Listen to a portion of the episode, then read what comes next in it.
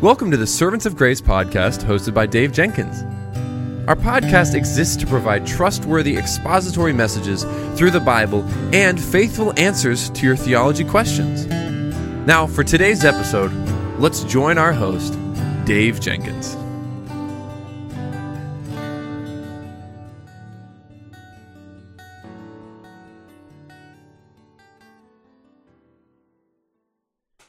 Well, welcome back to the Servants of Grace Theology segment. On on today's episode, a listener writes in and they have a great question. And the question is this What is a graven image? What a great question. Well, the graven image, it comes from the KJV, the King James Version. It's found in Exodus 20, verse 4, and the Ten Commandments. The Hebrew word translated grave, it means idol. A graven image is an image carved out of metal, stone, or wood. And so an idol could be an animal, a person, a relief, or even a statue. Pagan idolatry started with the acknowledgement of a power that controls natural forces. Then the presence of such a force is thought to indwell an object such as a stone, a place, or even a location. And so the people would then alter a naturally occurring object like a, a standing stone, a planted tree, or a pole, and ask the force to indwell it. And when an idolatrous culture has had the time to contemplate a god's personality, eh, they would then make physical images such as a statue that looks like a woman. And they would even make a relief carving that looks like an animal. Now, people started with wanting something, often children or even good crops, and, and then they would observe the circumstances and create gods. And places would then be set aside to commune with these false gods. And, and even before long, the people worshiping these idols were ensnared and gave homage to these false gods instead of to the biblical God. Now, idolatry is a serious business in the eyes of the Lord, who demands absolute allegiance from the people of God. After all, there's no other true God, so it's foolish to trust in deities, gods who cannot save. And to refuse to worship the Lord is idolatry. It's a grave sin.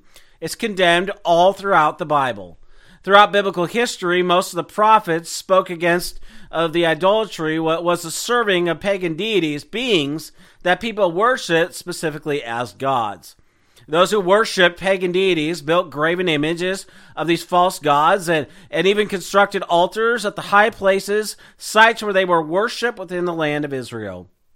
Now, idolatry today exists within Hinduism, tribal religions, and where professing Christian churches gloss over people's animalistic and polytheistic traditions. The Heidelberg Catechism, question and answer 95, identifies adultery as having or inventing something in which one trusts in place of or alongside of the only true God, who has revealed himself in the Word. Idolatry can also be seen in, in major monotheistic religions, such as Islam, whose practitioners worship Allah of the Quran, and modern Jews, who worship a Unitarian deity defined more by rabbinic tradition than the Old Testament. Both these religions are guilty of idolatry because they do not worship the triune God of Scripture. Idolatrous attitudes and even practices don't need to be religious in the sense of being directed towards a defined God or need to occur within an organized religious setting. Anything that we love more than the Lord Himself is an idol. Jesus makes this point in Matthew 10 37 through 39, where he rejects any who love their family members more than him. In Philippians 3:19, Paul identifies some individuals in that congregation whose God was their belly, meaning that, that their physical appetites were so consuming that Paul viewed them as worshiping their stomachs. Every fallen culture has idols. And so Christians must be sensitive to what the world is calling us to, to worship in place of the one true God. Neither, neither sex, nor power, nor fame, nor anything else deserves the place of supremacy where the Lord deserves in our lives. Only the transcendent, which is identified as the Lord and the creator of all, is deserving of our ultimate worship. And so in John 5:20 the apostle says, "The Son of God has come," which refers to the Lord Jesus incarnation.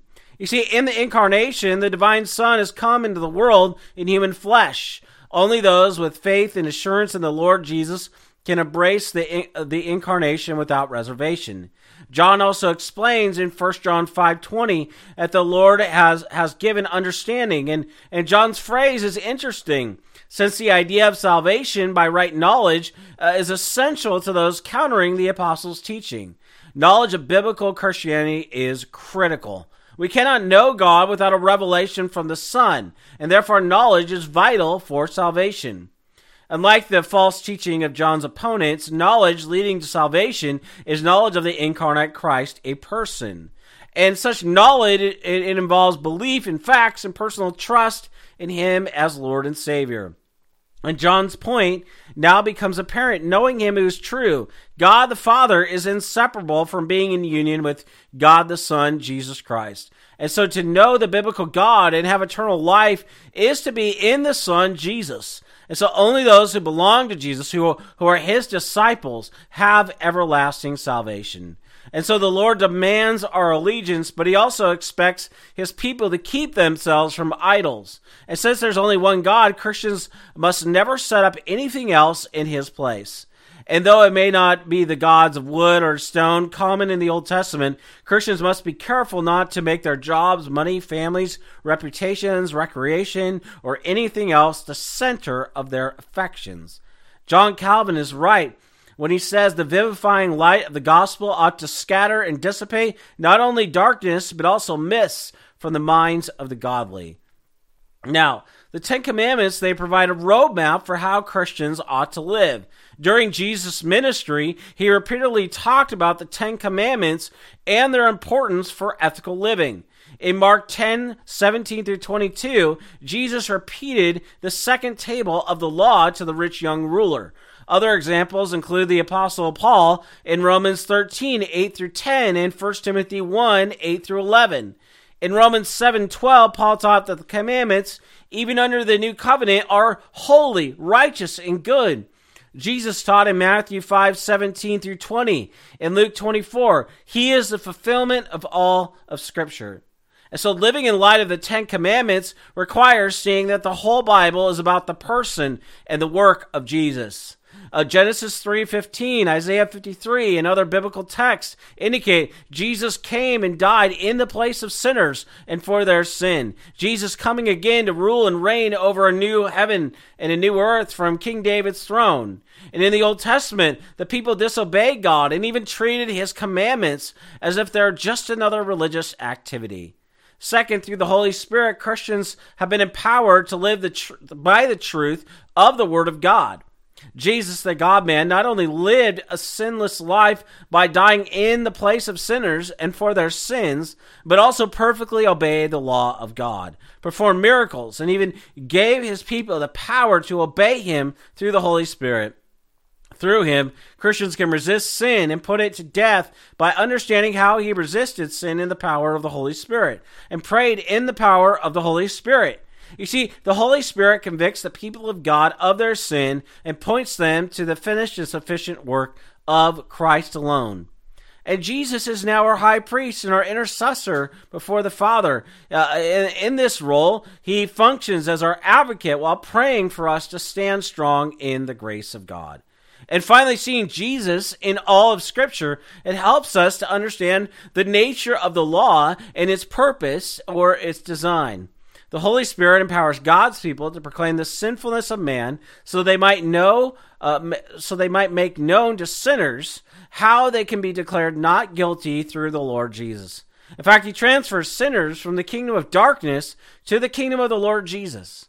Through Jesus' finished work, he makes a people who were once not his people, his people, by giving them a new identity through which they can fight indwelling sin, by realizing they will ultimately one day, as they grow in him, become like him. And so the only way that believers can live in obedience to the Ten Commandments is because of Jesus' death, burial, and resurrection, since he is the fulfillment, goal, and end of the law. Well, I want to thank you for listening or even watching this episode of the Servants of Grace Theology segment. Until next time, may God bless you and keep you.